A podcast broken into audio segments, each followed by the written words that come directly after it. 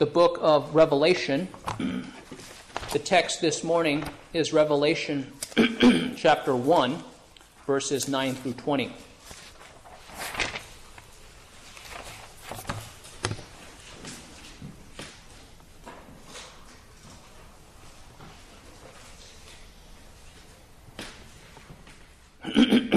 Revelation chapter 1, verses 9 through 20. I, John, your brother and partner in the tribulation and the kingdom and the patient endurance that are in Jesus, was on the island called Patmos on account of the word of God and the testimony of Jesus. I was in the Spirit on the Lord's day, and I heard behind me a loud voice like a trumpet, saying, Write what you see in a book and send it to the seven churches, to Ephesus and to Smyrna and to Pergamum and to Thyatira and to Sardis and to Philadelphia and to Laodicea. then I turned to see the voice that was speaking to me. And on turning, I saw seven golden lampstands, and in the midst of the lampstands, one like a son of man, clothed with a long robe and with a golden sash around his chest. The hairs of his head were white, like white wool, like snow. His eyes were like a flame of fire. His feet were like burnished bronze, refined in a furnace. And his voice was like the roar of many waters. In his right hand he held seven stars. From his mouth came a sharp two edged sword, and his face was like the sun shining in full strength. When I saw him, I fell at his feet as though dead. But he laid his right hand on me, saying, Fear not, I am the first and the last, and the living one. I died, and behold, I am alive forevermore, and I have the keys of death and Hades. Write therefore the things that you have seen, those that are and those that are to take place after this. As for the mystery of the seven stars that you saw in my right hand, and the seven golden lampstands, the seven stars are the angels of the seven churches, and the seven lampstands are the seven churches. But we go to our God and ask for his blessings on the reading and also the preaching of his holy word. Our loving Father, we thank you, Father, for your provision. We thank you, Father, that you saw our need, that your revelation is complete. There is not an extra jot and tittle in it. That was there one thing more that we needed, you would have given it to us. That nothing is extraneous. Father, we thank you for you know our need even before we ask.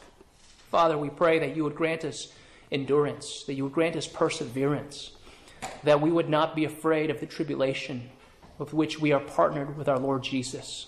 Father, we thank you that you remind us that we have good and true fellowship with our Lord and Savior, especially in his sufferings. And Father, we pray that we would count it a small cost that we might know you and the fellowship of your sufferings. We pray, Father, and thanks for so great a salvation that you give to your people, that we would indeed be those who count the cost each day, and that we would count it uh, worthy, that our, our Lord, that you, our Lord, indeed are worthy. And Father, we thank you for your generous provision for us in your Son, Jesus Christ, who indeed is our hope for eternal life, that he is our hope for the forgiveness of sins. And Father, we pray that if any are here who do not know Jesus Christ as Lord and Savior, we pray, Father, that you would do a mighty work, that you would open the eyes of the blind, that you would unplug the ears of the deaf, that we might know and serve and worship our Lord Jesus. And we pray, Father, that your Son, Jesus Christ, would be exalted, that your servant would be humbled. We thank you in Christ's name. Amen. Amen. Here, I, I wonder at times, when you look at the various churches of the land, how often is it that churches are boastful, that we're proud, that we think we know better?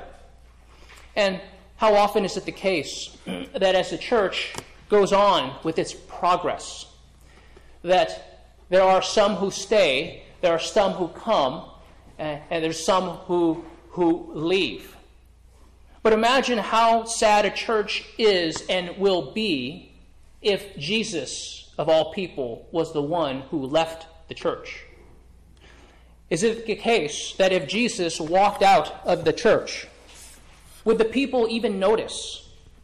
Or would, would they simply say it doesn't really matter because we have other metrics that determine whether or not we are successful? Here, we're reminded that our Lord Jesus is the one who is in the midst of his church.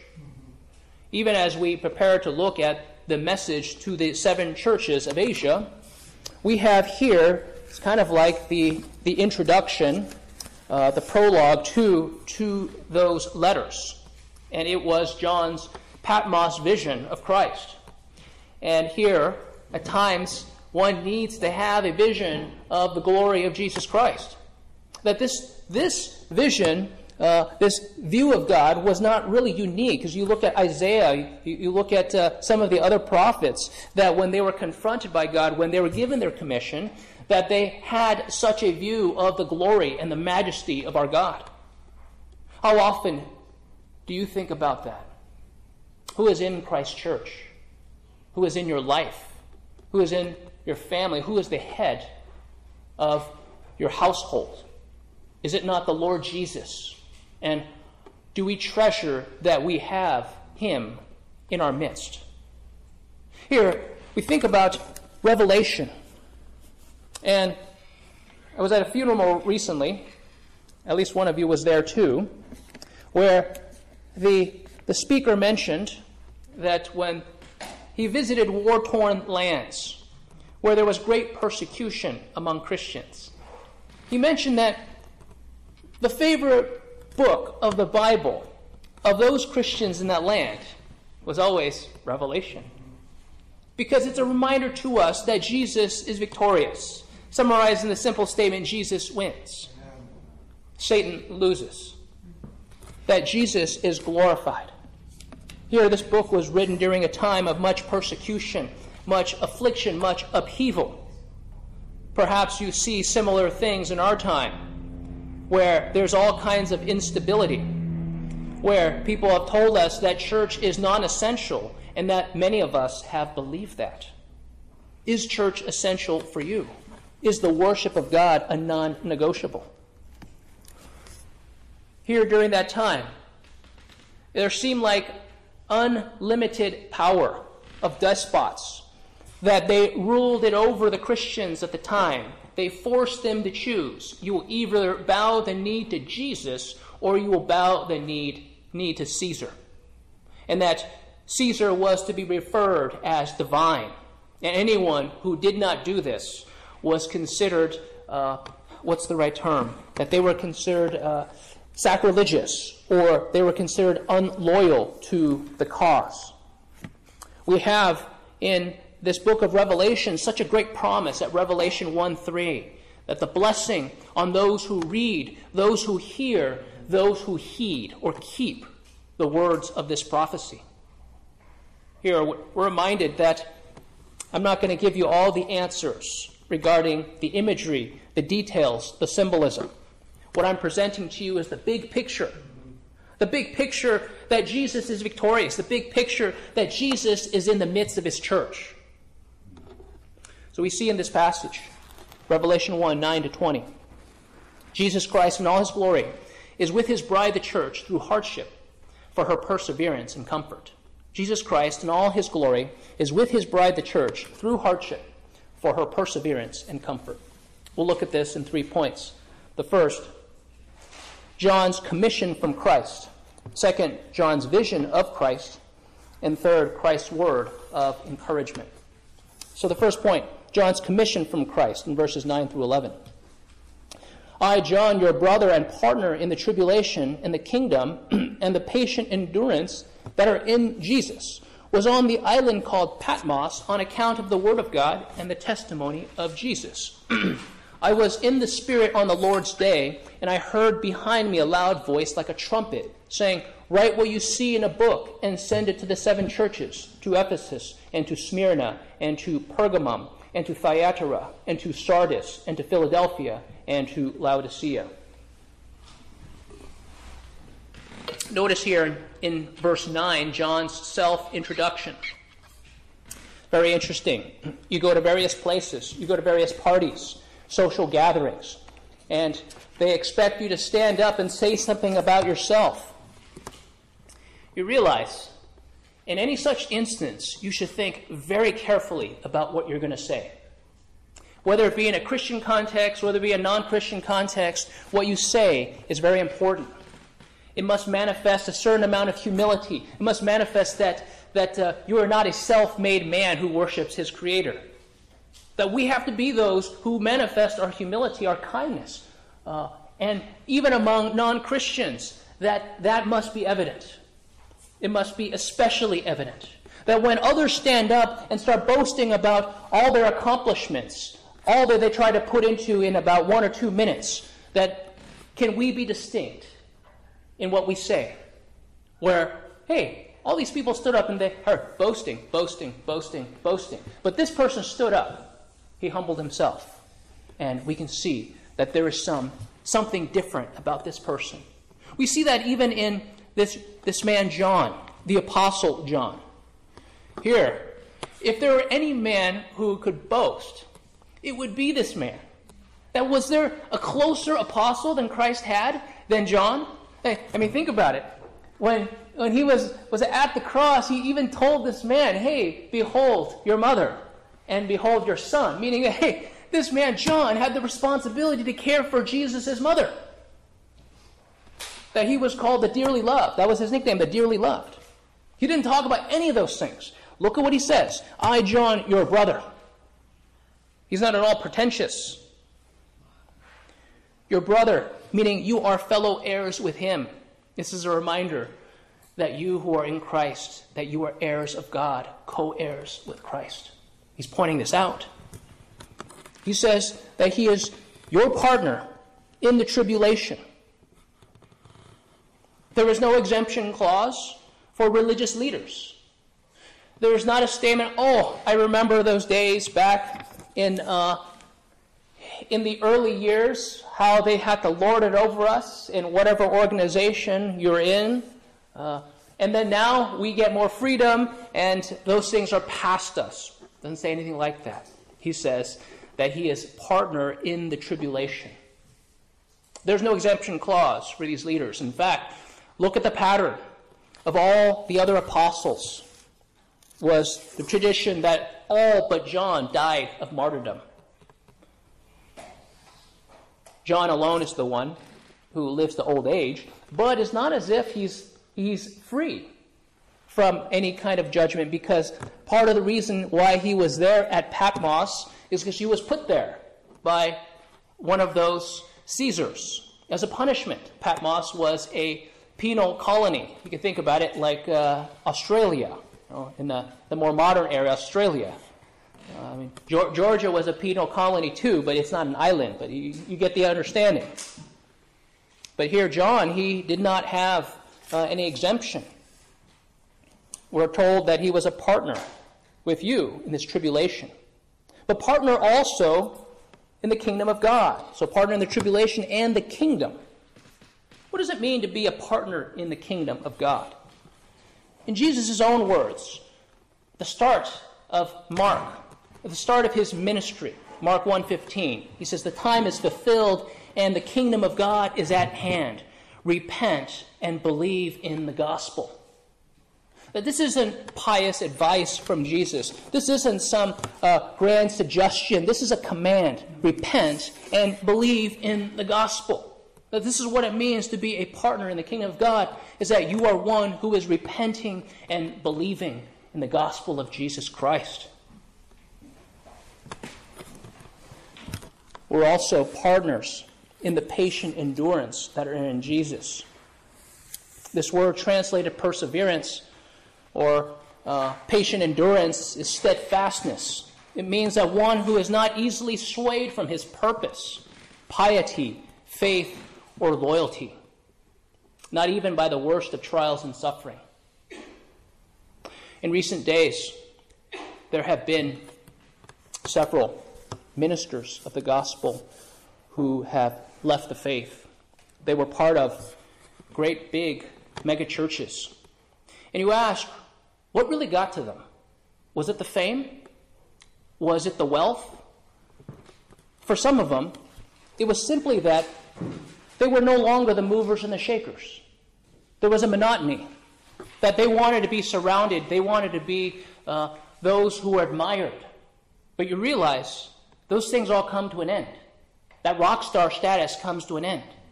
And when they realized that they weren't snapping a finger and someone else was jumping, they realized, hey, I have no power in this. True Christianity, you and I come to realize we have no power. That that person who is high up in authority in the church, it's not there to lord it over others. He's there actually as their servant. And when we think about here, this patient endurance, whether it's Satan making it seem like you're irrelevant, no one cares about what you think, no one's really following you regarding the message that you're preaching. Well, the question is, are you believing it? Maybe that's maybe that is the test for you and for me. It doesn't matter who else around you is believing it. What about you? Are you believing the gospel of Jesus Christ? what about the worst of trials and sufferings? Is, is this Satan testing us? This is Satan testing us. Hey, do you really love this Savior of yours? How much is he worth to you? Perhaps some of you at times are thinking, a partner in the patient endurance that are in Jesus. I never signed up for this. No, you did sign up for this. This is what you were called to in Christ, that you would have the fellowship of his sufferings. Look at Romans 5, verses 3 to 5. And not only this, but we also exult in our tribulations, knowing that tribulation brings about perseverance, and perseverance, proven character, and proven character, hope. And hope does not disappoint because the love of God has been poured out within our hearts through the Holy Spirit who is given to us. Think about this chain. Tribulation brings about perseverance. So difficulty comes in your life, and it brings about perseverance, this patient endurance, this steadfastness. And you need to have that in order to have proven character, and with proven character come hope. So, do you see what's happening then if you reject the being a partner in the tribulation? It means that you have no perseverance, and you will lack proven character, and then the result is that you will be hopeless. Is this what you want? We cannot say that. Think about the blessings. Because the love of God has been poured out within our hearts through the Holy Spirit who is given to us. This is what assures us that we will continue to the end. Here we think also about why John was on Patmos. Here he says, was on the island called Patmos on account of the Word of God and the testimony of Jesus. John was on Patmos as part of a punishment. He was there because of the Word of God and the testimony of Jesus. As, a, as an apostle, regarding the Word of God, he was one who faithfully taught and preached not his own word, but the Word of God. In the book of Acts, we're told that the early church devoted themselves to the apostles' teaching, to the breaking of bread, to fellowship and prayer. And some of you may say, see, hey, it's the apostles' teaching. No, the apostles' teaching was Christ's teaching. The reason why they were teaching is because their master taught them. They didn't make up new things. Satan is opposed to the Word of God because he knows that he who lives by God's word no longer walks in darkness. And Satan loves darkness. He likes it when people love darkness. Psalm 119, verse 98 You, through your commandments, make me wiser than my enemies, for they are ever with me. The Word of God makes you wiser than Satan. Satan thought that he could steal, he thought he could take the glory of God. He lost it all. But you, through the path of suffering, through the path of shame, through the path of the cross, you have everything that he wanted, everything that he lost. Understand then that Satan opposes you because you love God's word, for they make you wiser than him. So John was on Patmos because of the Word of God and the testimony of Jesus. John 21, 24. This is the disciple who testifies of these things and wrote these things, and we know that his testimony is true. This is true regarding his gospel, John's gospel. It's also true regarding the revelation, the apocalypse. So why is Satan opposed to Christ? Or he's opposed to God's word so that you would, you would continue in darkness? But he's opposed to Christ for this one reason. Acts 4:12. And there is salvation in no one else, for there is no one, no other name under heaven given among men by which we must be saved. It is only Jesus who saves. That is his name. Jesus saves. He saves his people from our sins. And Satan despises the name of Christ. He loves it when Christ's name is used as a curse word, as a profanity, uh, when it's used flippantly, because it's like uh, it's like that silver bullet, or it's like that medicine kit that's kind of just thrown out, uh, sitting out in the sun, and uh, left out to dry. Know that we would value this name, that we would treasure this name of Jesus, that you would treasure it before others, that you and I would only use his name as praise, that we would cry out to him in our time of distress, that we would sing his praises, that we would not suffer our children or other church members, those around us, those whom we love, flippantly to use his name. Here, in verse 11, Jesus commissions John to write the book of Revelation. Write what you see in a book and send it to the seven churches. So this wasn't John's idea, this was Christ's. If you're going to write what you see, Christ, through the angel, gives him a vision. And then he's supposed to write it to the seven churches in Asia. So this is the first point, John's commission from Christ. We have the second point, John's vision of Christ, verses 12 through 16. then I turned to see the voice that was speaking to me. And on turning, I saw seven golden lampstands, and in the midst of the lampstands, one like a son of man, clothed with a long robe, and with a golden sash around his chest. The hairs of his head were white, like white wool, like snow. His eyes were like a flame of fire. His feet were like burnished bronze, refined in a furnace. And his voice was like the roar of many waters.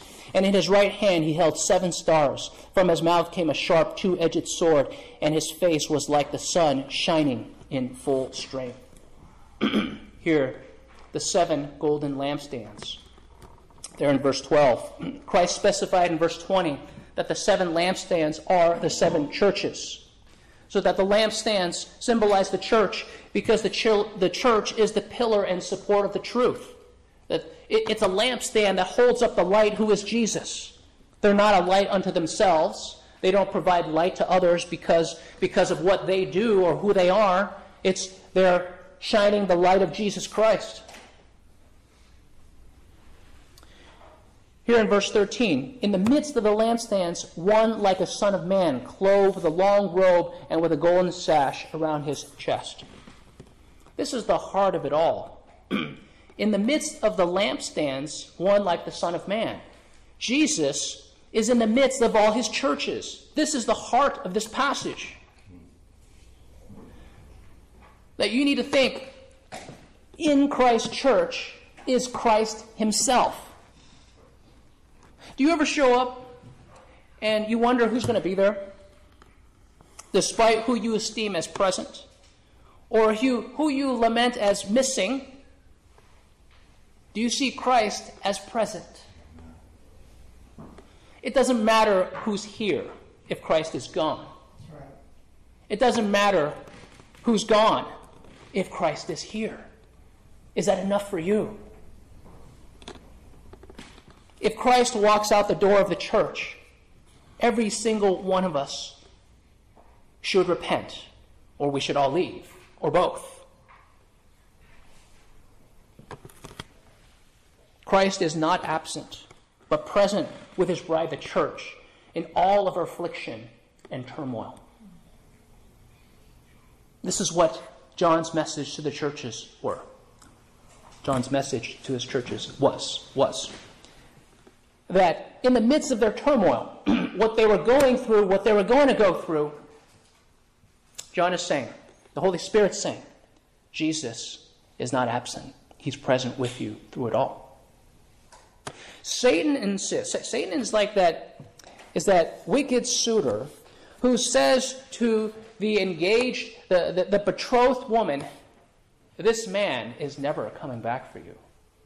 There's never going to be a wedding. That ring is cheap pot metal, and that stone is a cubic zirconia. But you realize the woman, the bride, is supposed to understand no, he has given me a deposit. It's not cheap pot metal, nor is it a cubic zirconia. The deposit is the Holy Spirit, and he will return. At the end of this book, Revelation, there is the marriage supper of the Lamb. You realize that Satan insists on lying to you. Christ has abandoned you. You are left for dead. He doesn't care for you. You're going to hell just like everyone else. Those are the lies that Satan speaks to you. Don't listen to those. Satan insists that the church has been abandoned by Christ. Christ here says that he is ever present with her. Who will you believe? Who are you going to believe? Are you going to believe Satan or are you going to believe Jesus Christ? The world is the one who's speaking Satan's message. Satan is saying that Christ is gone. You need to be following Christ or the spirit of the age, wherever that is, that's constantly changing. Here, Jesus, verse 13, in midst of the, lamp, midst of the lampstands, one like a son of man, clothed with a long robe and with a golden sash around his chest. Christ is in the midst of his church. Psalm 46, verses 4 to 5. There is a river whose streams make glad the city of God, the holy dwelling place of the Most High. God is in the midst of her. She will not be moved. God will help her when morning dawns. This is speaking about uh, uh, Jerusalem, but really the message is about the church. God is in the midst of her. She will not be moved. Matthew 28 20, Jesus said, And lo, I am with you always, even to the end of the age. Look at this description of Christ. In his right hand, he held seven stars. Explained in verse 20, the seven stars are the angels of the seven churches. Now, angel has two definitions. One is uh, an ethereal being, like Michael, uh, like Gabriel. The other definition is simply a messenger. An angel means a messenger. That's the second definition. I think this passage here is referring to the second definition, the messenger.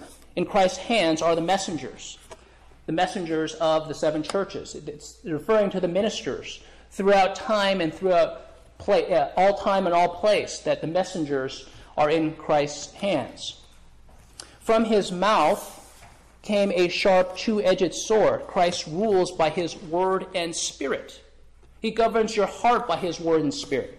He overcomes all of your enemies by his almighty power and wisdom. He's not overcoming all of your enemies by the sword, by that physical sword made out of made out of steel, uh, by that missile or the explosions. He's overcoming them by his power and wisdom. And we see that in that he goes forward. From his mouth comes a two edged sword. It's not by might, it's by the word of God that sinners are cut to the heart, pierced to the heart. And they say, What shall we do? It's believe upon Jesus Christ, receive the gospel, repent of your sins. This is what we ought to do when we hear the Word of God. His face was like the sun shining in full strength. It's end of verse 16. You realize the sun is not needed for light. God does not need the sun for light. In Genesis chapter 1, the first thing God made was light. And God said, Let there be light. It was day one. But when did He make the sun and the moon? He didn't make that till day four. So the question is for at least 72 hours, what was shining? Well, does God need some light source to make light? The answer is no, He is the light. So also in Revelation 21, verse 23, and the city has no need of sun or moon to shine on it, for the glory of God gives it light, and its lamp is the Lamb, Jesus Christ. This is in full strength.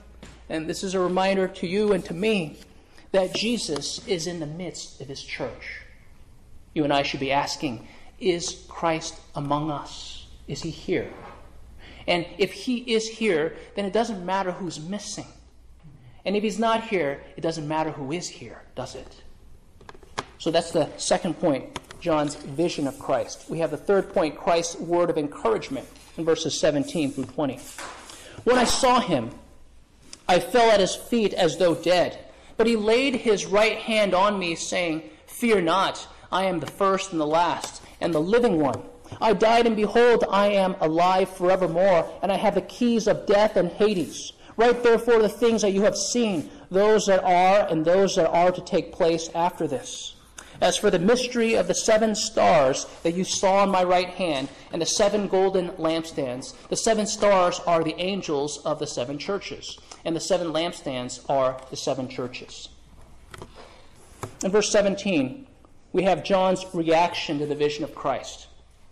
When he saw him, when I saw him, I fell at his feet as though dead. Hey, this is not an unusual response. Think about Isaiah in his commission. Woe, I am undone. Right? I'm a man of unclean lips who live among a people of unclean lips. That here, this is typical, expected of a response to seeing the glory of God. Understandably, there was fear. Understand here, this is this is the true definition of awe-stricken. No one is awe-stricken when when they see a sunset. No one is awe-stricken when they have, uh, uh, you know, a what is that? A pint. It's a pint of Ben and Jerry's. Uh, no, no one is awe-stricken by food or any of such thing. This is being awe-stricken, having a sight of the glory of God. But look at what Christ responds to John. There in verse 17. But he laid his right hand on me. So the response to John can be summarized in what Christ did and then what Christ said. What Christ did is he put his hand on John. It's a helpful expression of kindness, of compassion, of love, when John was greatly awestricken. Think back to the early scenes of Mark. There was a leper who came to Jesus asking if he was willing to make him clean. And we're told that Jesus reached out and he touched this leper. You remember that the leper was considered unclean. He had to shout when he went to a crowd, unclean, unclean. He had to cover his mouth and shout. And then no one, no one wanted to touch them. But here was Jesus showing compassion, showing his kindness, touching the leper. It's not as if the leper could get him dirty. It's not as if the Lord of glory could be polluted by our sin. It's his holiness that cleanses us from our sin. It's the other way around. So also Christ touched Dan- Daniel, and by it we're told he strengthened them in, in Daniel 10:18 that being touched by this by this one who was who was Christ. We're told again one having the appearance of a man touched me and strengthened me. That there was strength given to this one by God touching him. And so also God granted Daniel and John, too, the strength to face the future.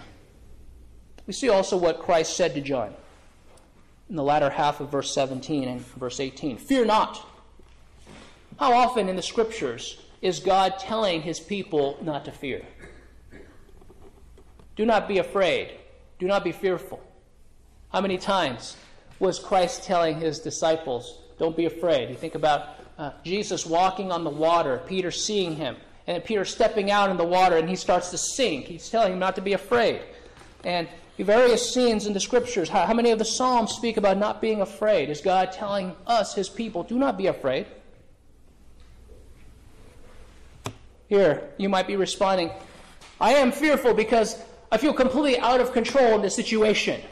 Precisely. You never had control. This is what you ought to feel. You're not in control. You don't feel like you're in control because you have no control. You're commanded to fear not because those who appear to be in power are not in control either. Jesus, the ruler of the kings of the earth, is in control. So you are called to fear not. It's a small thing for you and I to realize we have no control.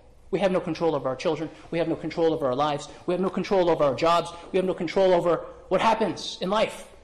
Now, here we realize we worship the one who has complete control over our lives. And he says, I am the first and the last. Here, Jesus, same thing. Earlier, it said, God said, uh, Uh, I'm the Alpha and the Omega, the Almighty. Jesus says it's the first and the last, pretty much saying the same thing. Jesus was there from eternity before, and he will be there in eternity after. He is Lord of creation, meaning he's first. He is Lord of the eschaton, of the last things. And he and it's implied that he is Lord of everything in between. So he's Lord of creation, Lord of the last things, and he is the Lord of your life. He is Lord of everything in between. He is the first and the last. He says, And I am the living one. And as the living one, he alone gives eternal life. Think about this. John 10 28 to 30. I give them eternal life, and they will never perish, and no one will snatch them out of my hand.